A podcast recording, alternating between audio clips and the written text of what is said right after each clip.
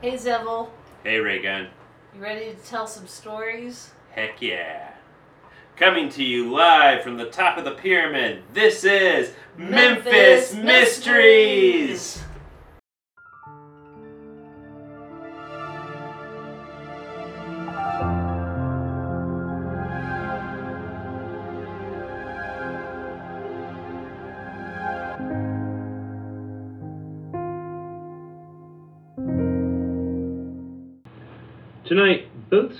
will begin in Memphis, but will take us beyond the city and state's boundaries, mere minutes from the heart of the city to the state of Arkansas.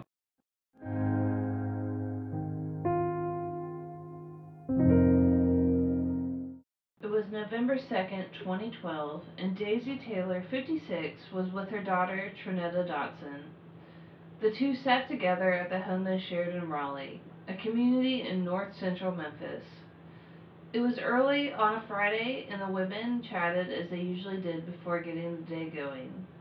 Dotson was headed to work, and Taylor told her she planned on picking up her paycheck from the healthcare agency she worked for. Taylor provided extended home care to seniors. After grabbing her check, Taylor said she would then travel to a private residence to provide care at 1 p.m. Around 10 a.m. that morning, Taylor also spoke to her sister on the phone from her Raleigh home. Soon after hanging up, she got into her gold 2012 Chevy Impala and set out to grab her paycheck. An hour later, Dotson received a phone call from the Memphis Police Department saying her mother's car had been found in South Memphis set on fire. Around the same time, a road crew worker was discovering the body of her mother, Daisy Taylor. Taylor had been shot three times and left alongside Grammon Road in Crittenden County, Arkansas, more than 24 miles from her home and more than 20 miles away from her car was found on fire. She never made it to her agency to pick up the paycheck, nor did she make it to her 1 p.m. healthcare shift. To this day, who killed Daisy Taylor and why remains a Memphis mystery.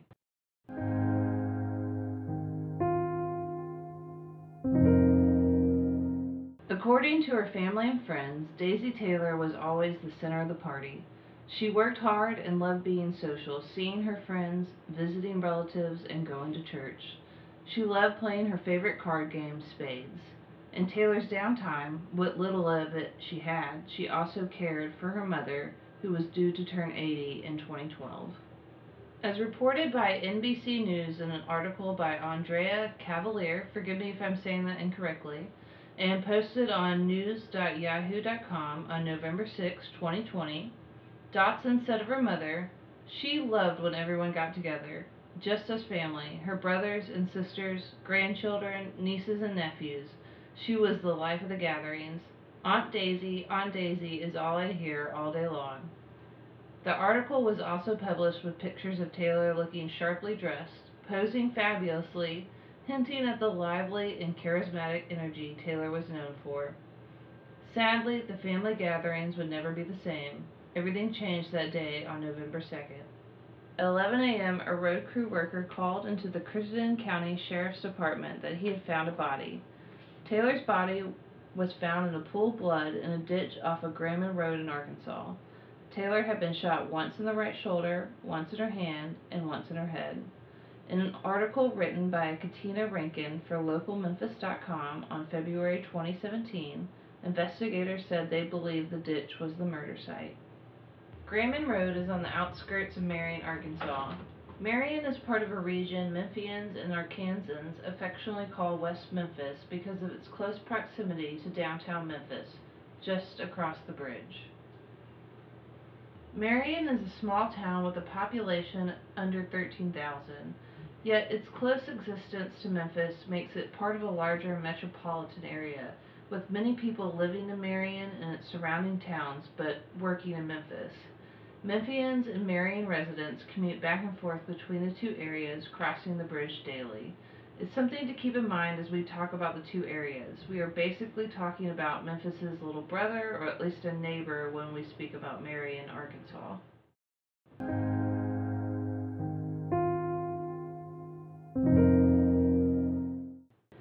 Daisy Taylor's body was not hidden. She was prominently displayed in broad daylight next to a stretch of road that, while in a rural area, is also very close to I 55, a heavily trafficked interstate. I'm not super familiar with Arkansas, but Google Maps gives the indication that if you want to get onto Graman Road from downtown Memphis, you can take I 55, exit near Marion, and jump onto Highway 77. Travel on that for 20 minutes or so and take a right onto Graman Road. You could probably use it to head towards Marion proper or get onto I 55. On a Friday morning, there would definitely be drivers out and about heading to work or running errands. After getting the call that her mother's car was found on fire, Dotson soon gets another phone call from Crittenden County Sheriff's Department asking her to come identify a body. She knows it is her mother.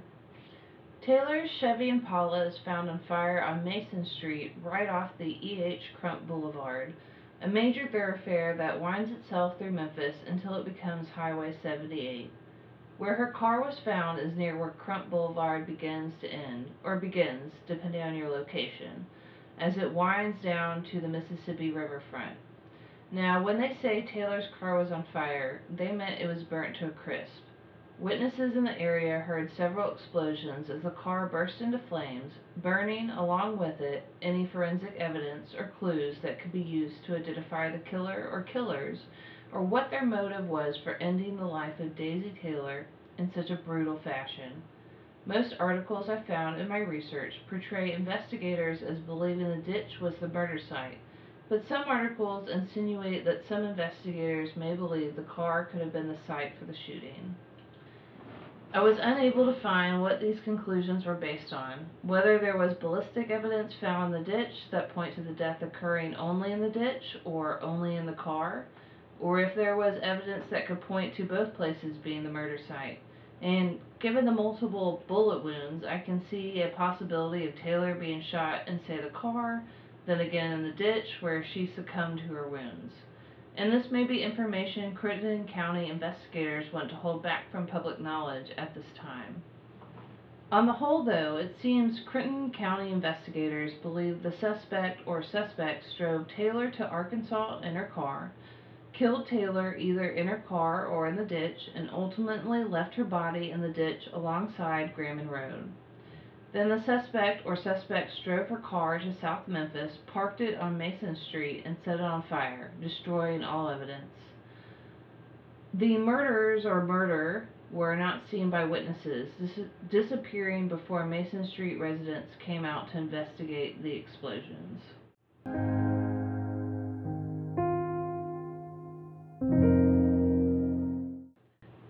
Physical evidence pertaining to this case because it all burned up in the fire that tore through Taylor's car.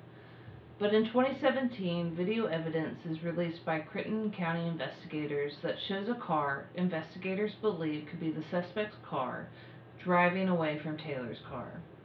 I've tried to find the video but was unable to find it publicly available. According to the RankinLocalMemphis.com article, the video shows Taylor's car in front of the camera's view and then parked in the spot where it is found later on fire. The video supposedly shows another car behind Taylor's car. The only problem in identifying this car? A hornet's nest. A hornet's nest on the camera's lens obscures the view of the second car's license plate. As far as the make and model of the suspect's car, there is no mention in anything I've read so far as to what the car is or looks like. With no physical evidence and faulty video evidence, the Crittenden County investigators focused on eliminating those close to Taylor as suspects. Mike Callender, chief investigator for the Crittenden County Sheriff's Office, says they have interviewed everyone remotely associated with Taylor. Even the person who found her body was interviewed and cleared. She had no lovers, no double life, no secrets to be found. In an article posted on aymag.com by Rhonda Owen and originally published in their print edition in June 2013, Callender is quoted as saying, We looked at all the money and love aspects, and we can't find anything there. If she was involved with anyone, we can't find it. She had no active involvement with any men that we could determine. She had no ongoing relationships. Yet Callender says in this article that his gut tells him that this is still a crime of passion. My gut instinct is there is some kind of love aspect to it. It looks like it was an emotional type of deal. Kind of spur of the moment, he adds. The case of Daisy Taylor's murder isn't cold.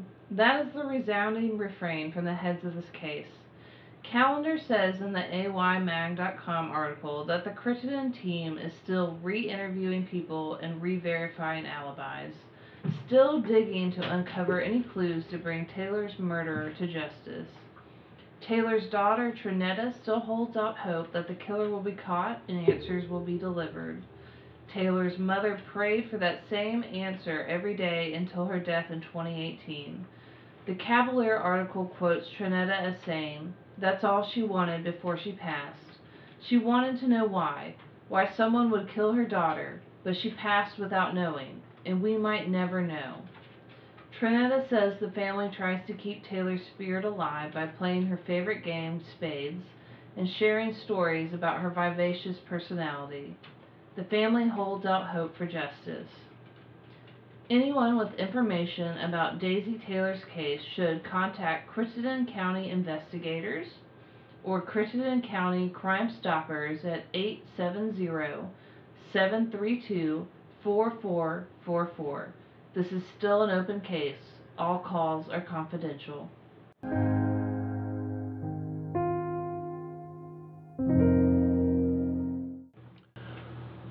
Wow. That's so sad. I know, yeah. It's a, a really uh, painful story, uh, one that just doesn't have enough answers.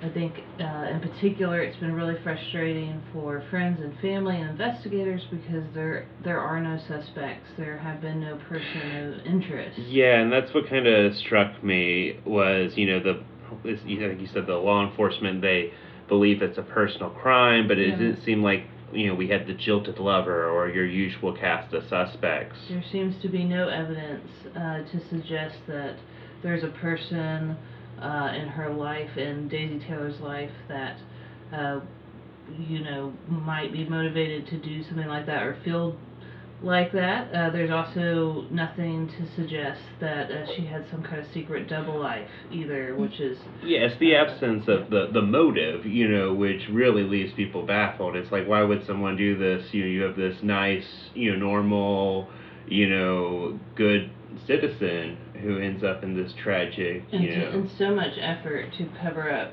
their tracks. Yeah. um, a lot of effort. And to me, and I gotta say, that's what also strikes me the most is that um, while we may not know if this is personal um, or random, uh, it does seem like whoever did it, and there's evidence that there are two people, given that they saw uh, two cars in the videotape after the car was after her car was burned.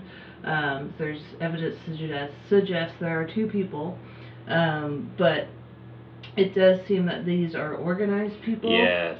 that had enough time to think, hey, um, it's going to throw off investigators if we split this up within state lines. So it seems clear to me she was carjacked or kidnapped Mhm. in Memphis, and they took her to Arkansas to either throw off investigators or to just make it more time confusing, timeline, who, you know, confusing, uh, as well as the car in Memphis. And yeah, and it begs the question, you know, again, like why, you know, why take that high risk of, you know, taking them, you know, outside the city alive? You know, why not kill them in Memphis? And or, this is at 11 a. This is before 11 a.m. This is 10 a.m. in the morning, Friday.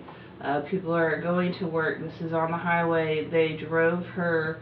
Um, I forget what we talked about how long, but we're really talking about no more than 40 minutes, but uh, away from the city. But it does seem like a lot of time to kidnap someone. They obviously had a reason and a plan to go to Arkansas.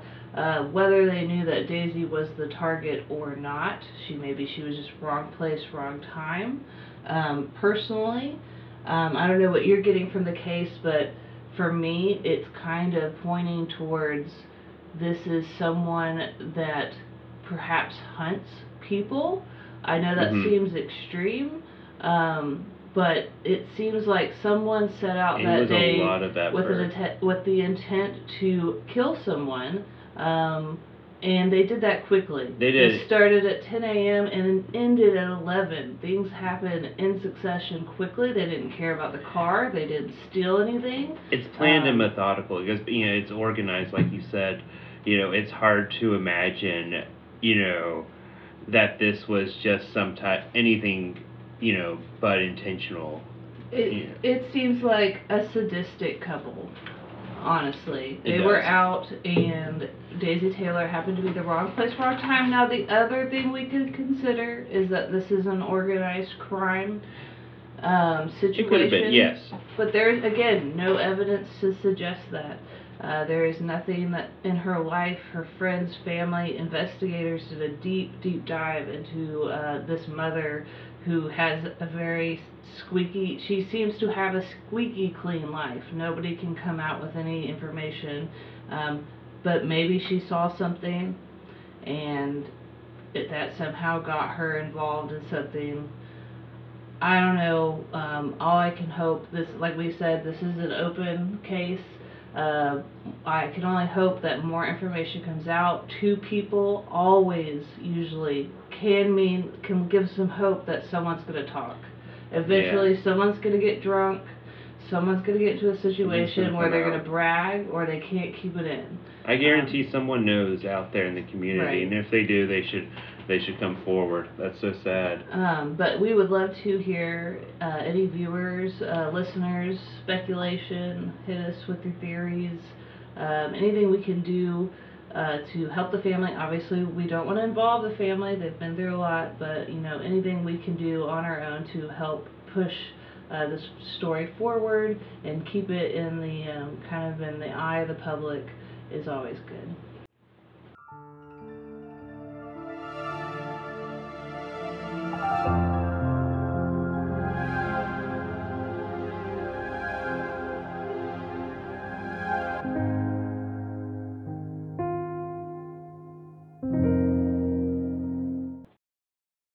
December 1st, 2000. Rhodes College student Matthew David Pendergrass woke up for a 9 a.m. Spanish class. His landlady says she heard him get ready and leave for class between 7:30 a.m. and 8 a.m. That was the last anyone saw of him. The room Matthew rented at 591 Trezevant Street was only blocks from his class, but he never arrived. Later that afternoon, hunters found Matthew's maroon 1998 Toyota 4Runner SUV on a levee in Lonoke County, Arkansas, off the Kerr Road exit of Interstate 40, about 120 miles from Memphis. Rhodes College is a private liberal arts college in Memphis, Tennessee. Besides its reputation in academics, it is well known for its collegiate Gothic campus that sits on the 123 acre wooded site in the Midtown neighborhood. Matt was a fiercely competitive athlete, despite standing a mere 5 foot 6 inches and weighing in at 115 pounds. In high school, Matt played soccer, wrestled, and ran track and cross country. Besides sports, Matt also enjoyed music and played drums and other percussion instruments. His family describes Rhodes College as being a great fit for Matt. In his freshman year, Matt pledged with the Kappa Sigma fraternity on campus and quickly befriended two other Atlantans, Jason Woods and Justin Lennon. Those who knew him well described Matt as being intelligent, kind, fun loving, and at times introspective. Matt originally had declared his major as pre med, but changed it to Spanish after a class trip to Mexico. In the summers of 1999 and 2000, Matt volunteered with Orphanage Outreach in the Dominican Republic. This volunteer experience inspired Matt to begin planning for his future after Rhodes. His mother told Memphis Magazine that he decided after graduation he would get a job with a nonprofit in Atlanta, learn its fundraising and legal aspects, and start his own organization that would benefit orphans. Several weeks prior to his disappearance, Matt visited home for Thanksgiving. Matt's mother remembers him in good spirits and that they did some online Christmas shopping together. Matt also visited with Lennon, whose family had invited Matt to join them on a Caribbean cruise after graduation. The two also discussed renting a home together in Atlanta after Matt's graduation. After Thanksgiving, Matt only had two more weeks until he had completed his requirements for graduation. He met with his advisor and discussed his final paper. His advisor, Eric Henniger, described it as just a standard visit and that he didn't recall Matt seeming worried. On Thursday evening, November 30th, Matt appeared in a play titled Between Pancho Villa and a Naked Woman as part of a class assignment. At 10 a.m. that Friday morning, Hunter Joe Murdahl and his companion had gone hunting. Murdahl reported that Matt's 4Runner had not been there at the time. However, when the men returned at 2 p.m., the SUV was parked on the levee, and the men had left a note on the windshield asking the owner to remove it. When the next day the SUV was unmoved, the men investigated further. They discovered the vehicle was unlocked and the keys were in the ignition. Inside the glove compartment, they found oil records with Matt's family phone number listed. Murdahl called the number and asked to speak with Matt. Mary Ellen Pendergrass, Matt's mother, received Murdahl's call. She explained that Matt was at Rhodes College. Murdahl told Mary Ellen that Matt's SUV was parked on a levee in a private duck hunting preserve in Lonoke County, Arkansas.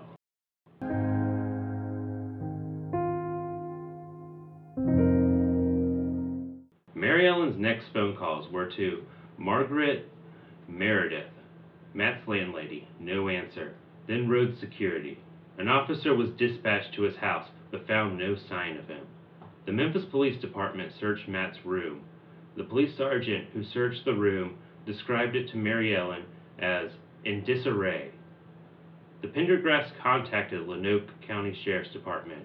LCSD put out a countywide bolo and con- contacted the Arkansas State Police.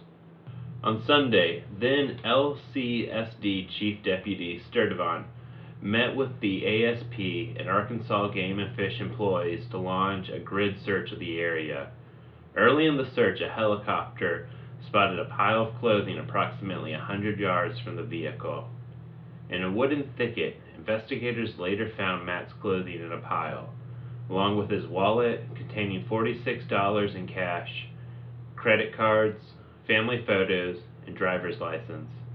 Accounts differ on whether his socks and shoes were dry or not, but all accounts describe his pants as wet from the knee down, looking as if the wearer stepped out of them and let them drop where they fell. One investigator described Matt's t shirt as seeming like it could have come right out of the dryer. Despite the frigid temperature that day, no coat or jacket was found. The days preceding law enforcement involvement, searchers explored the woods near the levee, and divers and teams and boats searched the bayou. Some of Matt's friends traveled to Arkansas to help with the search, among them Jason Woods, Justin Lennon, and Presley Brooks. Presley Brooks spoke with Matt the night before he disappeared and was the last person to speak with him. The morning his, of his disappearance, Matt had left Presley Brooks a message around 7:30 a.m. saying, "Everything's all right, no problem. I'll talk to you later."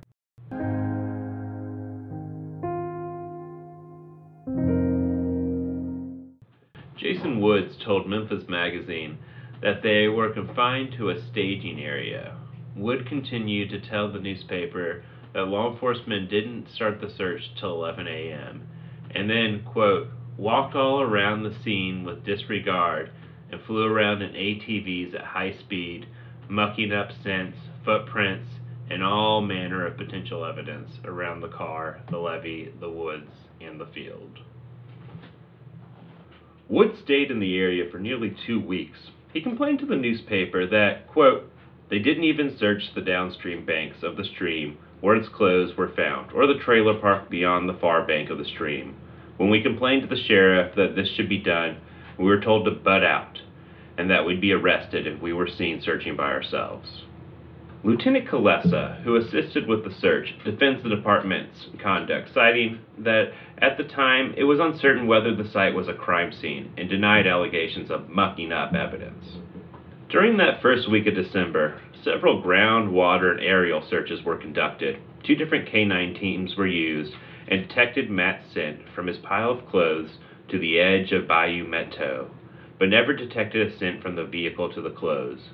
No DNA, footprints, weapons, or sign of struggle were ever found at the scene.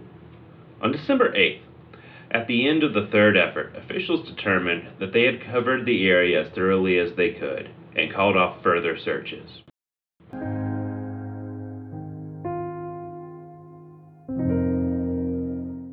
Bayou Meto, where Matt's SUV was found, is part of one of the largest state owned wildlife management areas in the nation, encompassing more than 30,000 acres, about half of which are flooded each fall to attract ducks and hunters. The topography of the area is generally flat, with little more than an 11 foot change in elevation. The Encyclopedia of Arkansas describes the bayou as a slow moving stream that originates in northern Pulaski County at the confluence of several creeks west of the Little Rock Air Force Base and travels 150 miles south and east through Lonoke, Arkansas, and Jefferson counties before emptying into the Arkansas River a few miles southwest of Gillett. It forms part of the boundary lines between Lonoke and Prairie counties in Arkansas and Jefferson counties. The bayou has lent its name to different communities along its path, a Civil War action in Pulaski County, and the first wildlife management agency established by the Arkansas Game and Fish Commission. Throughout the years of the investigation into Matt's disappearance, many theories have been proposed, but all remain speculative and unsubstantiated.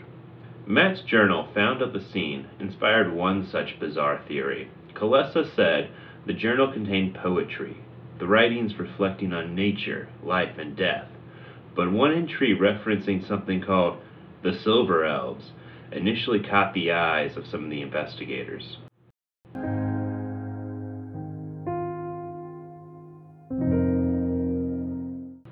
Investigators believed this to be a reference to the webpage silverelves.angelfire.com, which features the Elven Tree of Life and Death. The Elven Tree of Life and Death leads visitors on what the site describes as a journey of self discovery and the means to obtaining immortality. As strange as the words seemed, investigators believed they were worth pursuing and wondered if a connection could exist between the Silver Elves and Matt's disappearance. Sturtevant made note of one journal entry in which Matt described the cold mud in the woods, lying down in the icy water, and feeling his blood turning to ice crystals. The LCSD hired a psychic who claimed that Matt wanted to be rebirthed as a silver elf. The psychic told Sturtevant that she saw Matt take off his clothes, fold them neatly, and step out to the bayou, where he died of hypothermia. In an interview with Memphis Magazine, Matt's mother rejects this notion, saying her son never did anything neatly in his life. Friends and family acknowledge that he played an interactive computer game called Multi User Dungeons and Dragons, whose website had links to the Silver Elves. Refutes the idea that Matt killed himself or engaged in such a bizarre ritual. One theory Sturtevant and a private investigator hired by the family have touted is that Matt was involved in a drug deal gone wrong. There's nothing to substantiate that Matt ever took drugs or was ever involved in drug activity. The only thing noteworthy of this theory is the blue Cadillac.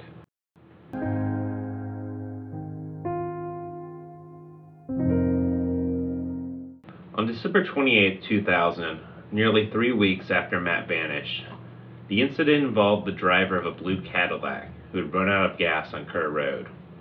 When a trooper stopped to offer help, his suspicions were roused because the man was trembling uncontrollably. As he started to question the driver, another motorist brought gasoline. The trooper, who decided the driver may have been shaking from the cold, allowed the Cadillac to leave, but he noted the car's tag number. As reported by the Memphis Magazine, the Cadillac driver would break into a house on Kerr Road that same day, not to burglarize it, but to make a phone call.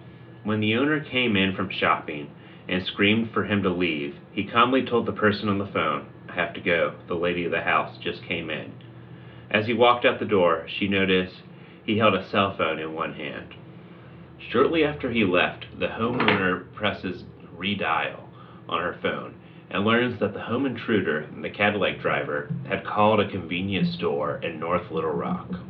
She gave the number to LSSD's Sturdivant, who questioned an employee there. A background check revealed the employee had a felony record. We don't know what the employer and the home intruder discussed that day, but the LCDS continued to track the Cadillac driver. In early January 2001, about a week after running out of gas on Kerr Road, he was busted on drug charges, possession of hallucinogenic mushrooms, and marijuana in Prescott, Arizona. And because we think it's important, the Memphis Magazine goes on to report that Sturdivant did run the tags of the Cadillac and did learn that they belonged to a convicted counterfeiter and drug runner who just happened to live in Atlanta about three miles from a friend of Matt's. The um, friend of Matt's, or person of interest, as Sturdivant described him, was someone who Sturdivant and the private investigator the family had hired had questioned in depth, whose background they checked, and about whom they had serious suspicions. The private investigator believed the Cadillac driver had connections with a house on Kerr Road suspected of methamphetamine manufacturing. The investigator believes the person of interest intended to use Matt's SUV in a drug deal and had persuaded Matt to let the driver use his SUV.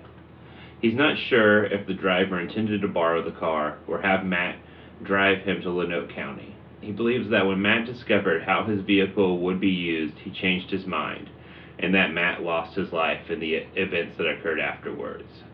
He believes Matt's body had been in the trunk of the blue Cadillac when the trooper had spotted it on Kerr Road that day.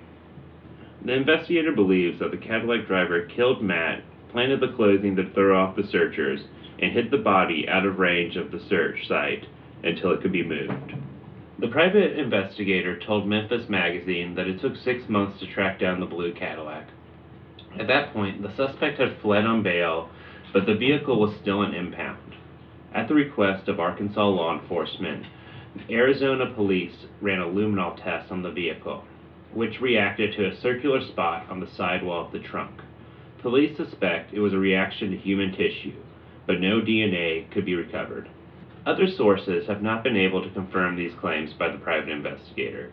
No evidence that Matt had anything to do with drugs at all has ever been substantiated. It's also worth noting that in 2004, Matt's family took the investigator off the case.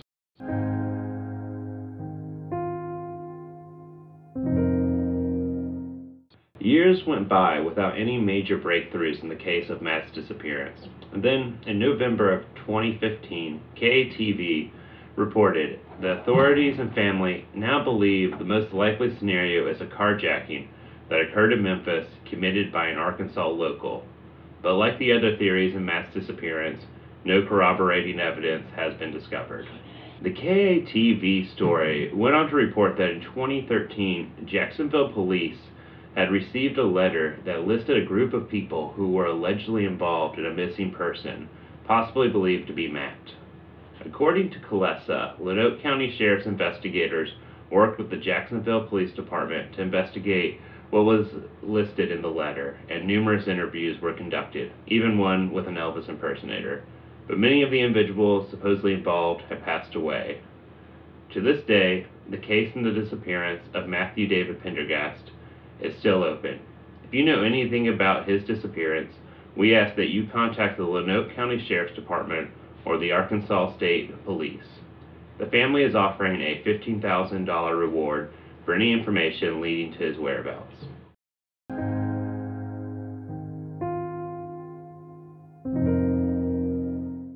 So, first off, I'm going to say this is a bizarre story with equally as bizarre theories as the facts themselves. And I remember reading this, um, the actual the Memphis magazine article that I quote heavily in the story back in uh, March 2008. It was a piece missing by Marilyn Sadler, and I remember just being baffled when I first read this story about this missing Rhodes College student, Mm-hmm. you know, who is disappears in this place I'd never heard of, Lonoke County, Arkansas, and it's remained unsolved to this day.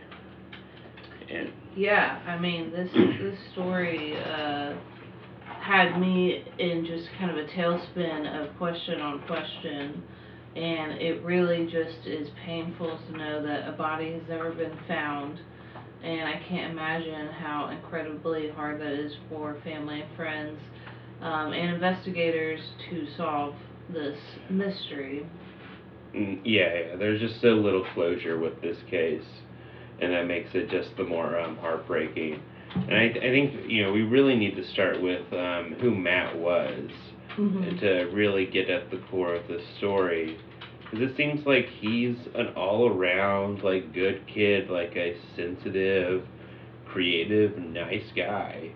You know, there doesn't seem to be too many red flags, you know, that he would be involved in something dangerous or that could, you know, lead to, you know, foul play or his demise.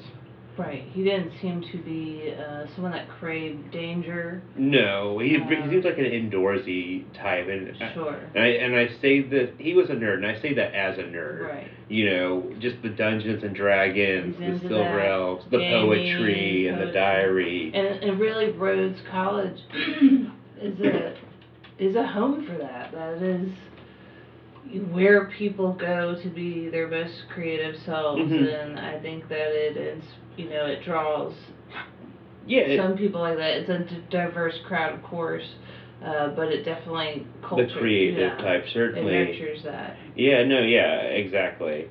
Um, and so I think you know the theories become that more strange when Mhm. you take that into account who this person was. You the first one that really is offered is the Silver Elves one with the diary they find. and and therefore suicide. and therefore suicide. This ridiculous notion that he was, I guess, like suicide through hypothermia or drowning in a slow moving stream. Right. He was gonna like hold his breath underwater or lay in cold water enough until he just um died. I It's- guess. and it's only laughable because it is ridiculous. It's ridiculous. ridiculous, nearly impossible. Right. Like, It just, it's hard to imagine. Mhm. Um, and and not only that, but nothing seemed to indicate that he's suicidal. He Nothing. has plans. He's going to do a nonprofit. Uh, he's going to move in with his friend in Atlanta. They've got a, a house they figured out. Um, he's got a girlfriend. he's got a girlfriend. Things are looking up. He's almost done with his program Almost at done. Rhodes, which was probably challenging. I'm It's- sure Counselor, you know, recently met with him things were looking any- good. Things were looking good, nothing weird. You know, and he ev- everything indicates this ambitious kid, um, straight laced kid. And um, so equally weird is the other theory that he's in possibly involved in drugs, Right. Which there seems to be no evidence. His family and friends refute it. The people who would know him best. Um, he's never been in trouble with law enforcement in his life. He did not strike me as a pretty Yeah. kid. It, uh, by all accounts, there a bong was not found in his dorm Right. room. And you know? There would have been if you looked in my door. I, yeah, exactly. you know. So I'm just thinking Un- he is way more innocent. yes. So, which We don't know. you know, We don't know. But he, by all appearances, was a very um, normal, fun-loving theater kid. that exactly, was yeah. committed to his ac- academic life. And but uh, again, all this begs the question. Then, still, what happened to him? Why did his car end up in Lonoke County?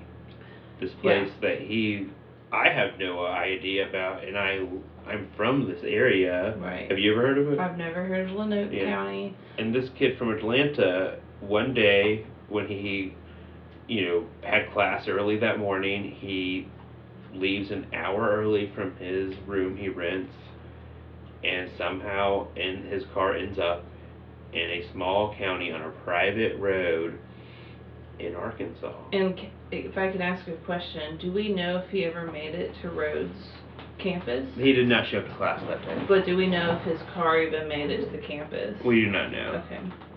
I don't at least. Um, interesting. And it's a very So- short time frame. Was the car's found that afternoon when the hunters Right. first go out that day and notice it. Come back later, leave a note on it. Very quickly, hmm this all goes down, and immediately people notice that something's wrong. And, Um, and then that, coupled with the evidence of the clothing, mhm. uh, that also makes it. I don't understand. He took off his clothes. Is what if they believe it's suicide? Then he took off his To- clothes. For the hypothermia. Okay. Yeah, I get And then, but when they found his clothes, they're just dipped. They seem to yeah the His pants, pants just, are the just pants dipped. just seem to be dipped, and um, what was it? The dogs caught the scent from the bayou to the clothes, but never from the clothes to the car. Interesting. Mhm. Um, that's all seems very Seems very framed, staged, yeah. staged. It doesn't point to a suicide to me. There's no DNA in the. The, the site. There's no evidence that anyone was murdered on the And site. again, no body is found. Nobody's found, They dig it. They but no no evidence of foul play at the site. Yeah. So it seems very safe, and investigators agree with that. And um, you know, I wonder though, like, did he go to Lonoke willingly? What are your thoughts on that? uh, that that's a hard one. I gotta say that maybe there's a part of me that is thinking he woke up early.